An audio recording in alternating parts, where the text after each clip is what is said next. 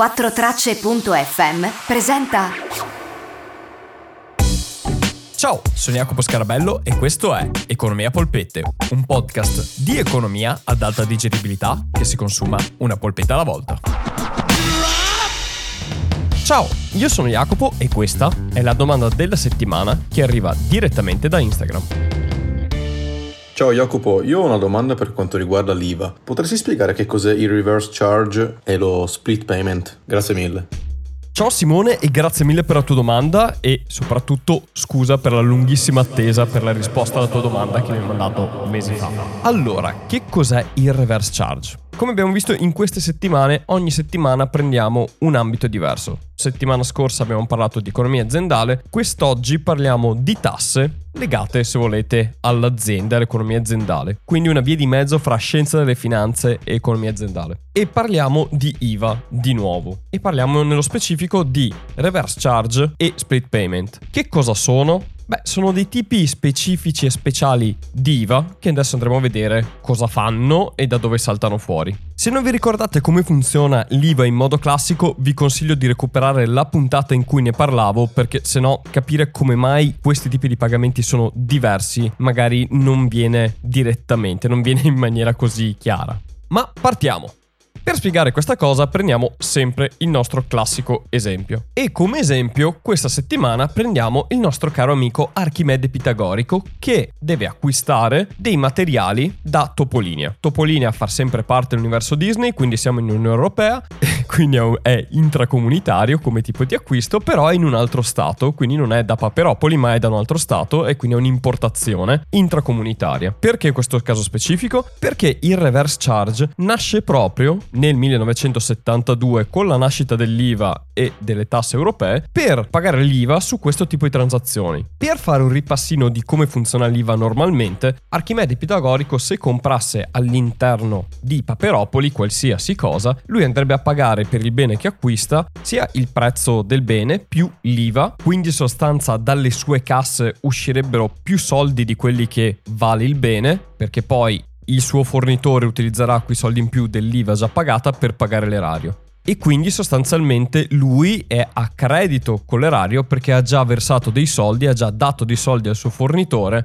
che sostanzialmente è il fornitore che deve pagare l'erario e non lui. E quindi si parla di credito d'IVA in questo caso. Poi quando va a vendere invece va a debito d'IVA, facendo la differenza fra le due sa quanto deve pagare lui all'erario, quindi allo Stato. E questa è come funziona normalmente. Comunque vi rimando alla puntata in cui ho parlato di questa cosa nello specifico per essere più chiari.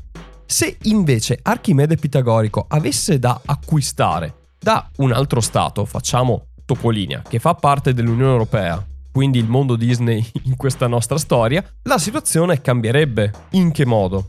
Nel modo che segue. Nel 1972, quando l'IVA è stata inventata dalla CE, è stato anche inventato che l'IVA viene pagata dove l'acquisto viene ricevuto e non dove viene fatto. Quindi chi acquista porta l'IVA nel suo stato, mettiamola così, come dicevamo ancora in quella famosa puntata.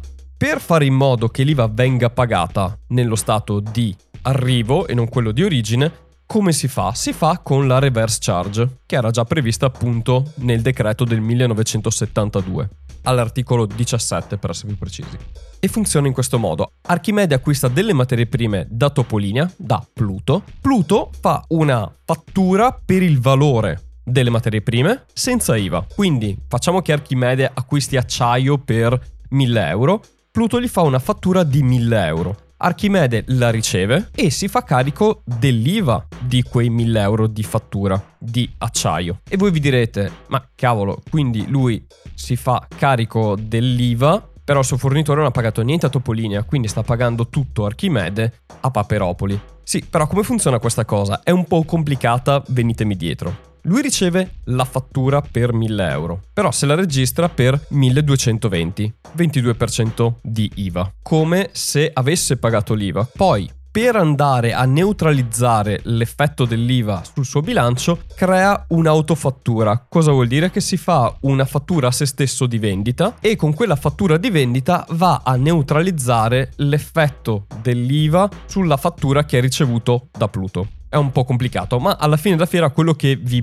interessa a voi è sapere che la fattura di 1000 euro lui la pagherà 1000 euro a Pluto e non pagherà nessun tipo di IVA allo Stato, non sarà né a credito né a debito di IVA per quello che è la fattura che lui riceve da Pluto. E voi vi direte, e allora quell'IVA lì chi la paga? Eh, la paga Archimede, perché reverse charge vuol dire appunto che viene scaricata Archimede il pagamento. In che modo? Archimede quando poi venderà il prodotto finito, lo venderà facendo pagare l'IVA ai suoi consumatori, a chi acquisterà i suoi macchinari o quello che fa Archimede. Lui su quelle vendite fa pagare l'IVA ai suoi clienti e quell'IVA che lui riceve la versa allo Stato. E in quell'IVA lì c'è sia l'IVA che Pluto non ha pagato a Topolinia e che doveva pagare a Paperopoli, e l'IVA che comunque avrebbe pagato Archimede Pitagorico a Paperopoli. È complicato, spero che sia un po' chiaro questo meccanismo, ma sostanzialmente tutta l'IVA grava su Archimede ed è per quello che si chiama reverse charge. Quindi è scaricata su chi acquista il pagamento di tutta l'IVA anche per chi vende. La reverse charge dal 72 a oggi è stata estesa anche ad altri tipi di transazioni che non siano semplicemente degli scambi intracomunitari. Comunque la lista di tutte le transazioni che sono obbligate ad avere la reverse charge la trovate online e la trovate anche sulle leggi relative appunto alla reverse charge che sono state emendate più volte. Ma passiamo alla successiva. Che cos'è invece lo split payment? Beh, per certi versi è abbastanza simile a questa situazione del reverse charge, solo che si applica in maniera obbligatoria con determinati enti. È stato imposto lo split payment dalla legge finanziaria del 2015 in cui sostanzialmente l'amministrazione pubblica era obbligata a pagare l'IVA per conto dei suoi fornitori. E adesso vediamo perché e anche come funziona. Quello che dovete sapere è che ad oggi, 2021, la lista di imprese che è soggetta allo split payment è aumentata, include anche le aziende quotate sulla borsa di Milano. Era stato esteso anche ai professionisti, ma poi è stata levata questa cosa. Ma sostanzialmente loro sono tenuti a pagare l'IVA anche per i loro fornitori, che è esattamente come la reverse charge. Solo che è vista da un punto di vista diverso ed è un obbligo che viene imposto dalla legge. Quindi come funziona? E utilizziamo com'era in origine, cioè con l'amministrazione pubblica, come nel 2015, come da legge di bilancio del 2015. Archimede Pitagorico vende i suoi macchinari al comune di Paperopoli. Il comune di Paperopoli acquista i macchinari al netto delle imposte, al netto delle tasse, e dà sostanzialmente ad Archimede Pitagorico i soldi che valgono i suoi macchinari e poi è l'amministrazione pubblica e quindi il comune di Paperopoli a pagare l'IVA all'erario. Quindi in un certo senso è come la reverse charge. Non è Archimede Pitagorico che impone una reverse charge sul comune di Paperopoli e quindi dice nel nostro accordo l'IVA funziona col metodo della reverse charge, ma è proprio imposto che ci sia questo split payment. Quindi chi acquista, l'amministrazione pubblica in questo caso, paga da una parte Archimede per il valore netto della transazione, metti chi gli abbia venuto macchinari per 5.000 euro, paga 5.000 euro ad Archimede per la transazione e poi verserà all'erario il 22% di quei 5.000 euro che non darà ad Archimede, quindi non sarà Archimede a dover pagare l'IVA all'erario perché è già pagata dall'amministrazione pubblica, quindi dal comune di Paperopoli. Perché si è fatta questa cosa? Questa cosa si è scelta di fare per ridurre l'evasione fiscale. È stata una mossa di riduzione dell'evasione fiscale perché, secondo il legislatore, evidentemente chi vendeva allo Stato o chi vendeva a terzi non versava sempre l'IVA. Se invece è lo Stato che acquista ed è lui ad pagare l'IVA, si è certi che quell'IVA viene pagata e quindi non viene intascata dal fornitore che poi non l'andrà a pagare e quindi sostanzialmente sta evadendo e si tiene in tasca soldi che dovevano andare all'erario. In questo caso il fornitore si prende i soldi che gli sono dovuti, cioè quelli per la prestazione per il bene venduto, e i soldi per l'IVA che sarebbero dovuti andare all'erario li paga direttamente l'amministrazione pubblica, quindi il comune, senza passare per il fornitore. E questo è un metodo, quindi sostanzialmente chi va a pagare la tassa in quel caso là è direttamente l'acquirente, che è l'amministrazione pubblica, e il fornitore si prende i soldi al netto e quindi non avrà un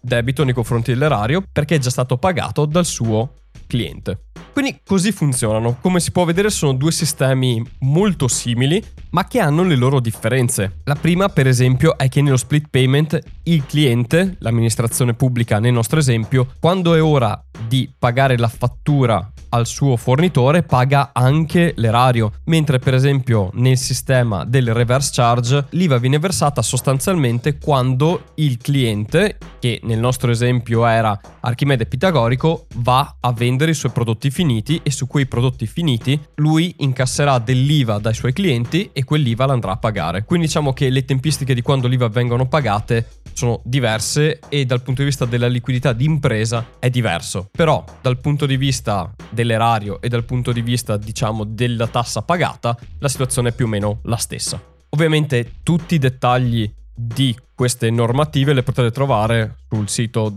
del Ministero delle Finanze, lì ci sono anche tutti i decreti in cui se volete potete leggervi tutti gli articoli e come funziona per filo e per segno e tutte le imprese che hanno l'obbligo di fare questo tipo di attività. E questo è quanto. Non è un tema molto semplice, ci ho impiegato anch'io un po' a capire tutti i vari meccanismi perché diciamo che non è molto immediato come il calcolo dell'IVA classico e quindi spero di essere riuscito a semplificare e a chiarire questo concetto. Io ti ringrazio Simone per la tua domanda, spero di aver risposto alla tua domanda e scusami per il lunghissimo ritardo con cui te l'ho portata. La sua soddisfazione è il nostro miglior premio. Se questa puntata vi è piaciuta e siete curiosi di sentire le risposte alle puntate successive, beh, mettete il follow sulla vostra piattaforma di fiducia e anche mettete delle stelline su Apple Podcast e anche delle recensioni, che quelle mi sono strautili per crescere in tutti i sensi. E andatevi anche a recuperare le puntate vecchie se non l'avete ancora fatto perché magari ci sono già le risposte delle domande che avete. Ma se avete delle domande a cui non ho ancora risposto come quella di Simone potete contattarmi su Instagram mandandomi un vocale in privato oppure sul gruppo di Telegram in cui potete mandarmi un vocale sul gruppo o in privato tutte e due si chiamano Economia Polpette scrivete Economia Polpette sulle varie app e mi trovate e lì e, e, e. poi se mi mandate una domanda io vi risponderò e la metterò nella lunghissima lista di domande che ho e la prossima puntata potrebbe essere la vostra domanda. Fra le altre cose, su Instagram pubblico anche cose oltre alle puntate del podcast, informazioni in più, come anche sul gruppo di Telegram. E trovate anche, sempre su Instagram, tutti i link agli altri social su cui sono, tra cui anche Twitch, dove faccio le live, che ripartiranno da fine agosto, ora vado in ferie e quindi non farò delle live, e anche altri contenuti come per esempio dei video che rispondono a delle domande sempre che ricevo che però magari non rientrano nel format del podcast. Bene, Sapete come trovarmi, sapete come contattarmi se volete. Noi ci risentiamo mercoledì prossimo con una nuova puntata. Fino ad allora vi mando un grandissimo abbraccio e vi saluto come sempre con un ciao da Jacopo. Scusa.